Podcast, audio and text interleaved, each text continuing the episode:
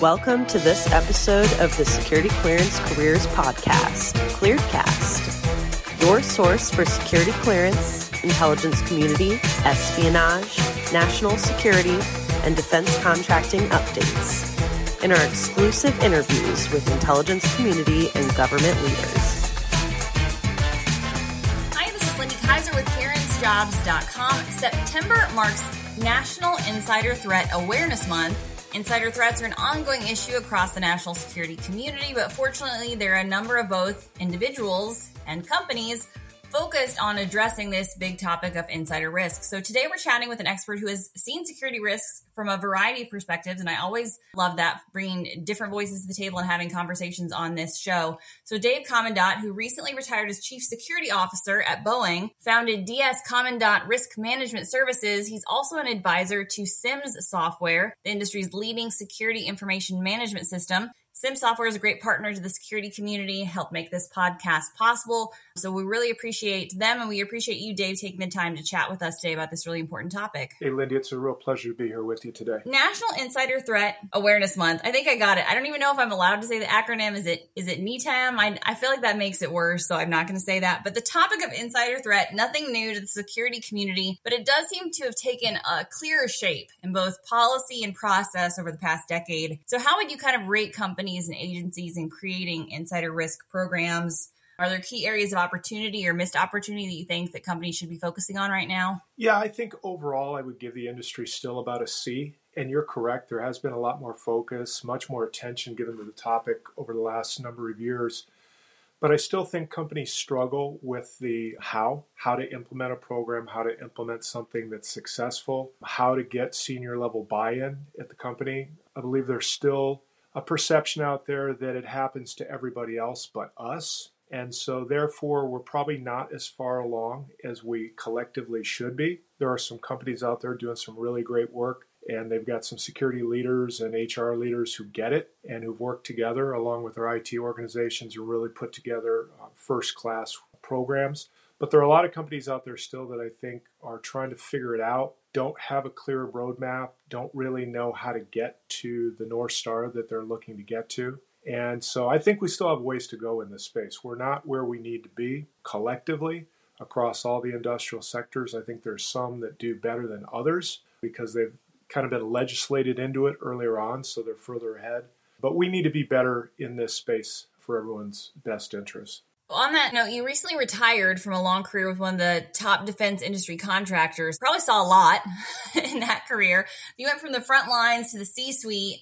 That's definitely been an emerging change where we have security kind of in the C suite. That seems like a more modern phenomenon. Maybe with the larger companies, it's been more prevalent, but especially with, I mean, a lot of small companies, I think there's still kind of a tension and a fight to get security engaging with senior leadership the way that they should. Do you have, you know, any key lessons that you've learned for building and advancing a security program?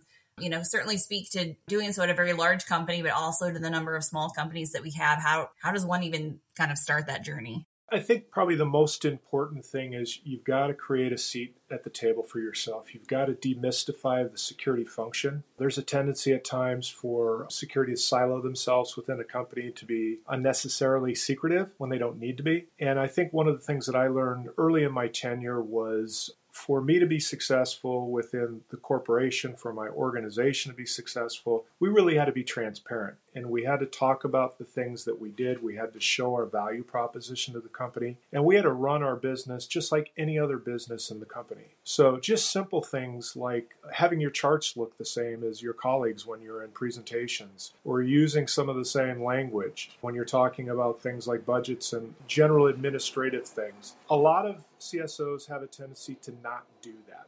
And so they never get that regular seat at the table. They never have that opportunity to kind of showcase their organization and, more importantly, the capabilities that their organization has. And so I think that that's an area where sometimes as a group we fall down. For those that have figured that out, how to get that seat at the table, then I think the really important thing is keeping that seat at the table. And the way you do that is by showing value to the corporation. So having a good set of value metrics. I was lucky enough to have a set of those that we were able to present on a regular basis where we took a look, maybe one or two metrics from each of our service offerings uh, within our organization. And we get that opportunity a couple times a year with the CEO and his leadership team to go over just a few of them. And these are 30 second elevator speeches on, on why we do something, um, the value it's creating, the risk it's reducing, the lives it's saving, whatever the case may be. And those really resonated with senior leadership. And I, and I found those meetings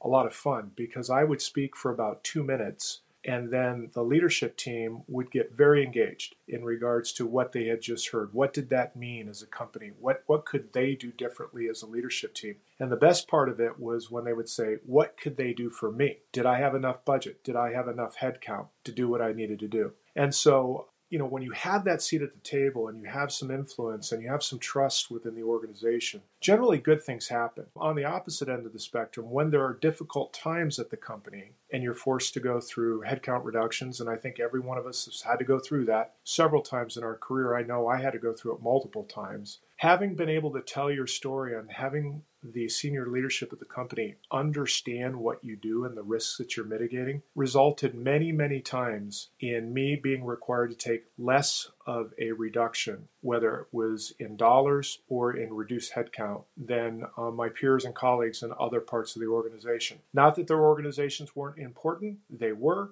but I think we had done a really good job in articulating what we were doing, why we were doing, and the risks associated with not doing it. And those facts resonated in our senior leaders' mind, and that helped mitigate some of those real pain points. So I think if you're able to do that, and that's it doesn't matter if you're in a big company, medium sized, or small company, being able to tell that story, telling your organization story effectively is really important. I used to tell people that not in only was I the chief security officer, but I also looked at myself as the chief marketing officer for our organization. No one else can tell that story except the senior leader. And I think that's a responsibility that all of us that have that position, whether in a big or small company, you need to be able to do that effectively. You're talking my love language here with better communication. And I think that's so critical. I feel like we've had a lot of conversations about that recently with the role of the security officer and the need for visibility in that function. And I think you highlight that perfectly. I think there's obviously a right balance of saying, you know, you're protecting secrets, but that doesn't mean that you within the company need to be a secret. And as a security officer, you actually you can't be, a, you know, even developing an insider threat program. We've talked, you know, a lot about best practices for that and different content over at clearance jobs. and you need a security officer with some visibility. So I also love that you highlight, you know, the role of CSO, CMO. You kind of have to market yourself and your function so that the organization knows and understands what your role is, who you are, what you do, you are projecting a lot of information out there and have a key role in conveying that both up and down the chain. And I don't think necessarily writ large, the security function, folks aren't necessarily built with that in their DNA, you know, per se. But I love that you you focus on that. I just want to make one additional comment to that. And and in full transparency, I was not built that way. And I was lucky enough many years ago to have a communication specialist that was assigned to our organization. And she came to me about a story that she wanted to do. And I listened to her idea and I poo pooed it. I said, nah, I don't want to do that. And I told her why I didn't want to do it. And she paused for probably about four or five seconds and she said, You know, you're really good at what you do, but I'm really good at what I do. And I'm a lot better at knowing how to tell people's story and how to communicate all the great things that your organization does and you need to let me do my job. And so I paused for a bit and I thought about that, and she was right. And so, really, over the next five years that she supported my organization, she taught me a lot about what was important, how to communicate it effectively, who the right audience was. This was not something that I would say innately came naturally to me. It was a learned skill. I would tell you it was one of the most valuable bits of coaching that I got from anybody during my entire career. And I remember exactly where I was at the time when we had this conversation. It was super beneficial to me over the years. And so I think that for security leaders who are uncomfortable telling their organization stories, a lot of people, and I felt this way, feel like, well, if you just do a good job, your organization's performance will be recognized. That's true to some degree, but there are a lot of things going on in corporations, and there are a lot of other organizations doing great work. And sometimes you do have to get up and toot your organization's horn, and you have to do it in a way that's meaningful. I'm very thankful to that communication leader. She really helped me in a big blind spot in my leadership style, and it made a difference during, I would say, the last half of my tenure as CSO. No, I love that. So pivoting a little bit in, in, terms of my questions here. So you've had to deal with mergers and acquisitions as, you know, part of a big organization. That's always a hot topic. It seems like every day at clearance jobs, we're talking to somebody who's going through a merger and acquisition. We're consolidating some new announcement about that. That's some definitely something can come up in an insider threat scenario. So do you have specific advice for companies that maybe are going through a mergers and acquisitions process? Is a hot topic that's going to be on the radar screen of a lot of our security officers. Are there tips to keep folks from falling through the cracks, you know, literally and figuratively, as it were? Yeah, and, and that's a hard thing to go through. In full transparency, a corporation the size of the Boeing company, the mergers and acquisitions it would make, we would generally be acquiring companies that, from a scale perspective and capability perspective, and this wasn't always true, but in general, they were much smaller and less sophisticated. They did not have the resources, they did not have the security infrastructure or the processes or the tools as they came on board. And so that was one of the things that we would always be looking at during the due diligence period is we had the opportunity to go out and meet with those companies that were target companies and really understand what did they have in place what was working well for them where did they have gap? So going into it we would know kind of where we needed to spend time and energy and focus and assuming they were going to come on to our main company network, that they were going to be enrolled into that, it made the process a little bit easier because they would automatically be enrolled in our insider threat program. And, and we did persistent monitoring there. So if you were on our network, you were being persistently monitored. There were times where some of these acquisitions were not on our network. And so we would work with their security organization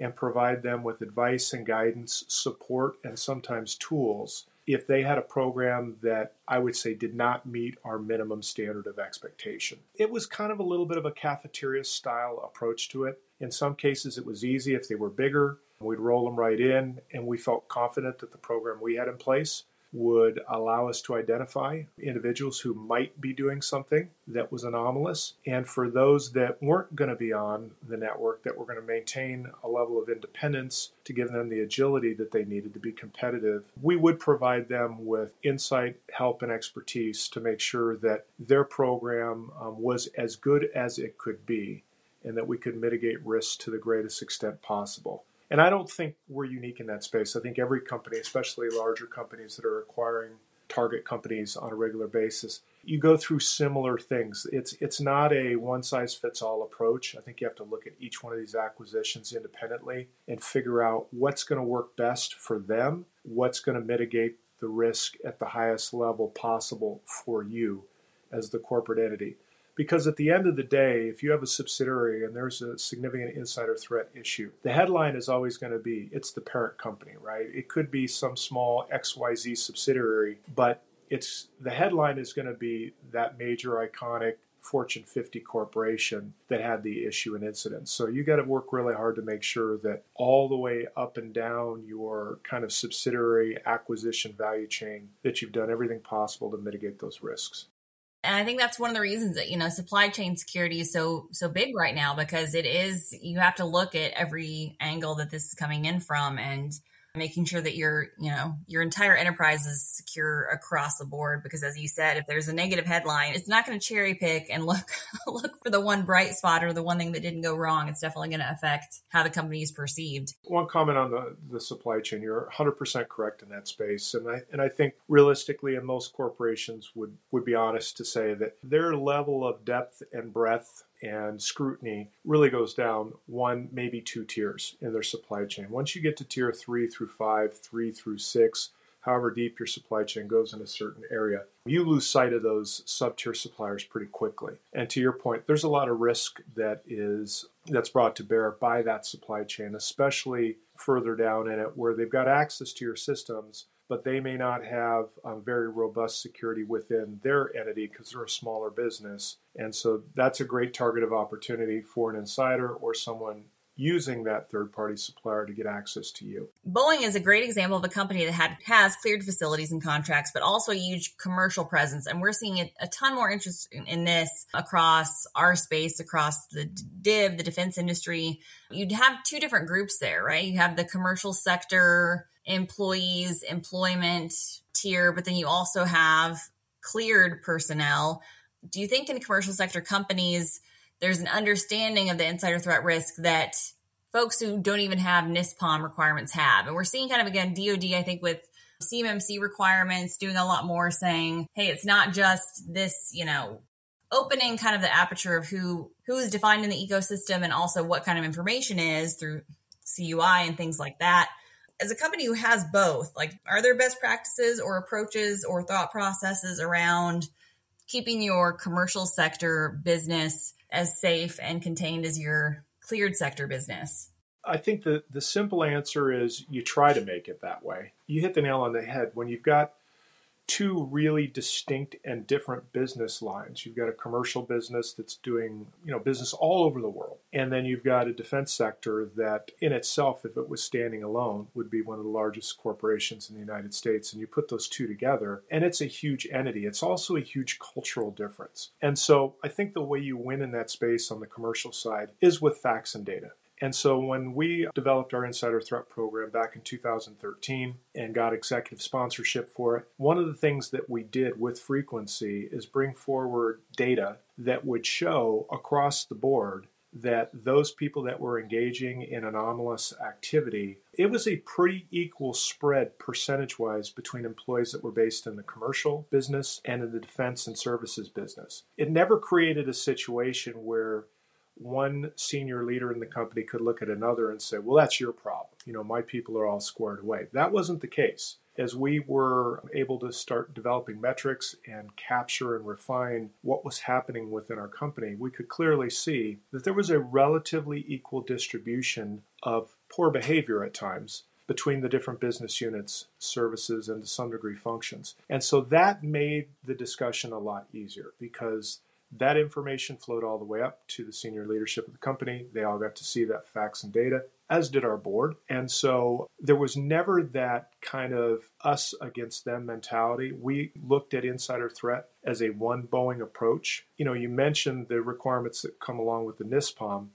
That was great because between our overall insider threat program and then the additional requirements that come with having cleared programs, I think we did a really good job being able to kind of keep track of people inside and outside of those secure spaces. There were times where we would see behavior involving a cleared employee on our unclassified network that would cause us to want to spend a little bit more time scrutinizing what they were doing within our classified environment, and vice versa. There could be some anomalous activity in the classified environment that would lead us to take uh, a harder look at what was going on on the open network. And there were times where the two connected and we had a problem. There were other times where it was nothing. And I think that's one of the things about a, a good insider threat program. It's just as important to prove that people are not doing anything wrong as it is to prove that they are. And so if you have a good program and you've got good tool and good investigative capability in your organization, if your program is working well, you'll see behavior that will look unusual and when you dig deep into it, you'll find out that that individual changed jobs and now they're working on proposals or now they're they're in the same job but they've gotten a new assignment and they're accessing information or they've been granted access to information to work on a special project on the side. And so you'll figure those things out and and initially, it might look like you've got a problem, but as you go forward and you do the investigation, you'll determine it's completely legitimate. And I think that's one of the signs of a, a really good, strong program is you've got the capability to um, to look across the lines to not be siloed, to get all the right functions involved, to take a look at a person and really make a solid determination. Are they acting inappropriately? Are they doing something that is going to create potential damage to the company? Or are they just doing their job and their job is a bit more unusual than other people's? And that's why they showed up as kind of an anomaly and in some of the uh, triggers that we set. Yeah, I think some of the best communication around you know insider risk programs and continuous vetting programs is the proactive approach to it's actually you know caring for your workforce in a way that doesn't just protect somebody's clearance and eligibility for employment, but also just you know helps them as a person, whether it's financial issues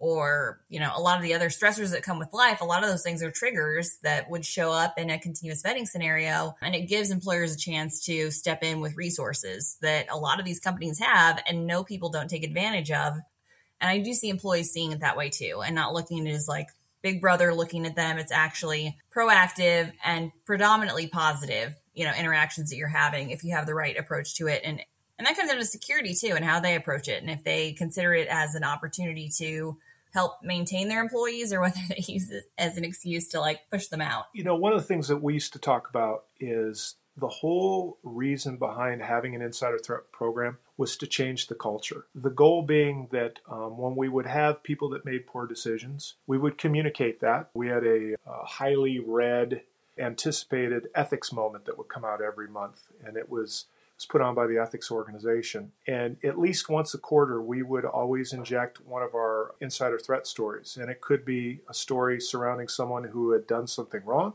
potentially had been terminated, or worse, maybe had faced criminal charges. But we would also talk about those cases that I mentioned previously where um, somebody had done something right and we had been able to prove and determine that they had done something right. But the whole intent was to number one, let people know, hey, we have a program. B, it's here to protect the company and the assets of the company so that we will all have, you know, long-term viability here. Our retirements will be worth something somewhere down down the line. And it was really about helping people understand how to do the right thing. And if they were concerned about a coworker, if they didn't think a coworker was doing the right thing, here's what you can do. And that's really the goal of the program. In a perfect world, you know, five, ten years from now, if, if everything had gone the way you would want culturally, you wouldn't necessarily need to have an insider threat program or you could scale it back. But I think when you're in that initial phase and you're putting one together, it is really important to communicate that you have one. We never communicated kind of the how, how we were doing things, but we did tell people that we had a program and we told people that it was uh, really important. If they saw something, let us know. I love that, and I think it ties to my next question, which is talking about kind of your career. I know I've, I've i did my research before I chatted with you, Dave, and you've talked before about kind of highs and lows and, and learning points in your career. I think that's really important in security because it's not a zero sum game. Um, things are going to happen. It's a very human centric field. There's a lot of moving pieces. There's going to be things that happen. It's not kind of if you have a security incident, it's when and what scale it is. Can you kind of maybe give some takeaways for companies, even if you're dealing with an incident or you've kind of recovered from an insider threat scenario? What are some takeaways or lessons learned that you would want to convey? I think the most important thing is be okay after an incident, really stepping back and taking the emotion out of whatever the situation was and doing a really hard look at your team, at yourself, at your processes. I think we have a tendency over time to think that we've got things pretty figured out. You, you, know, you go for a long time and nothing happens or nothing serious happens, and then boom, one day something serious does. And you don't perform necessarily at times the way that you thought you would or that your leadership thinks you should have, that your employees feel that you didn't perform at a level that they had expected of you. It's important at that point to, to take a breath and to step back and say, okay, what what first of all, what could I have done? Where did I maybe fail or not live up to the leadership expectations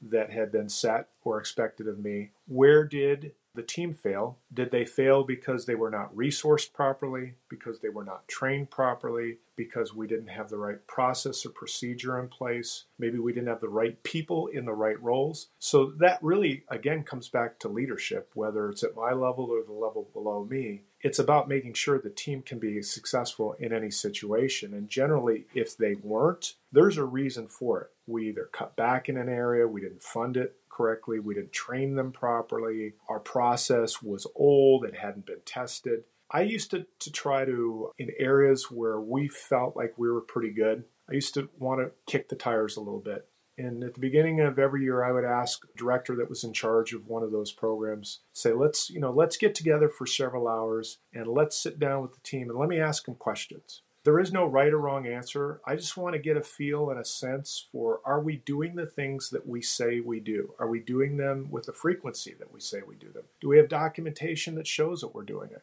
And if I didn't feel comfortable after one of those discussions, that would become a focus area. It wasn't a negative on that leader or people. It was the fact that circumstances have changed, the threat dynamics have changed, the risks have changed, and we have it. So we've got to go take a look at this now again And we're not going to throw the baby out with the bathwater. There's some things in here that, that work really well still, but there's some things that we're missing. Let's go figure out what we need to do differently, what we need to do better. So it was never kind of a criticism. It was always more of a let's make sure that we are doing what we are say we were doing and that we're doing it at the level that we should be doing it at. And if we're not, let's go fix it. If we have to do it completely different, or if we look at it and we realize, hey, we don't have the right leadership in place here, we have the right team, we just don't have the right leader, we're going to make a change there and make sure that we have the right leadership. So, and this scales at any level, whether you're a big corporation or you're a small shop. I think you can do this. And if you can't do it because you're concerned about objectivity, then bring somebody in, bring a third party in that can do it for you, whether it's a third party within your own company, a peer leader that can come in that you partner with on a regular basis and take a non-advocate look or go, you know, go actually hire somebody and bring them in and have them take a look at a couple of these things just to give you a sense and peace of mind that that you are uh, where you need to be in these areas. I love that advice. I do think there's a lot of lessons learned anytime you have an incident, and it's uh, many times they're painful lessons, but they are you know there are applications there. Companies have processes and they have security officers so that they have the steps they can take to recover from something that happens and can create a framework for addressing issues and moving forward. Well, I so appreciate your time, Dave, and chatting with us. I think you know the insider threat, insider risk topic is not going away. Again, we are seeing more more insight. I feel like the month is kind of flooded with interest and activities and events around it, and so we will be plugged into those just appreciate your chatting with us about this important topic. Hey, Lindy, thanks to you and thanks to Sims for giving me the opportunity. I really enjoyed the time. Fantastic. Well, thank you again. Thank you to Sim Software. We do appreciate, you know, their support and we appreciate the companies that are kind of really investing the time, resources, leaders that are engaging around this topic because, you know, keeping our classified work, classified programs, and keeping our workforces safe is incredibly important. So thank you so much. Join the Homeland Security Experts Group for the third annual Homeland Security Enterprise Forum, October 9th and 10th at the Omni Shoreham Hotel. HF23 will focus on advancing the enterprise through the adoption of current and emerging technology to make America more secure and prosperous. HSEF is attended by senior government officials, private sector executives, and thought leaders from across the nation. More information and registration are available at www.hsenterpriseforum.org. This is Katie Keller, editor at clearancejobs.com. Thank you for listening to this episode of ClearedCast. For more information on career and recruiting advice, visit news.clearancejobs.com.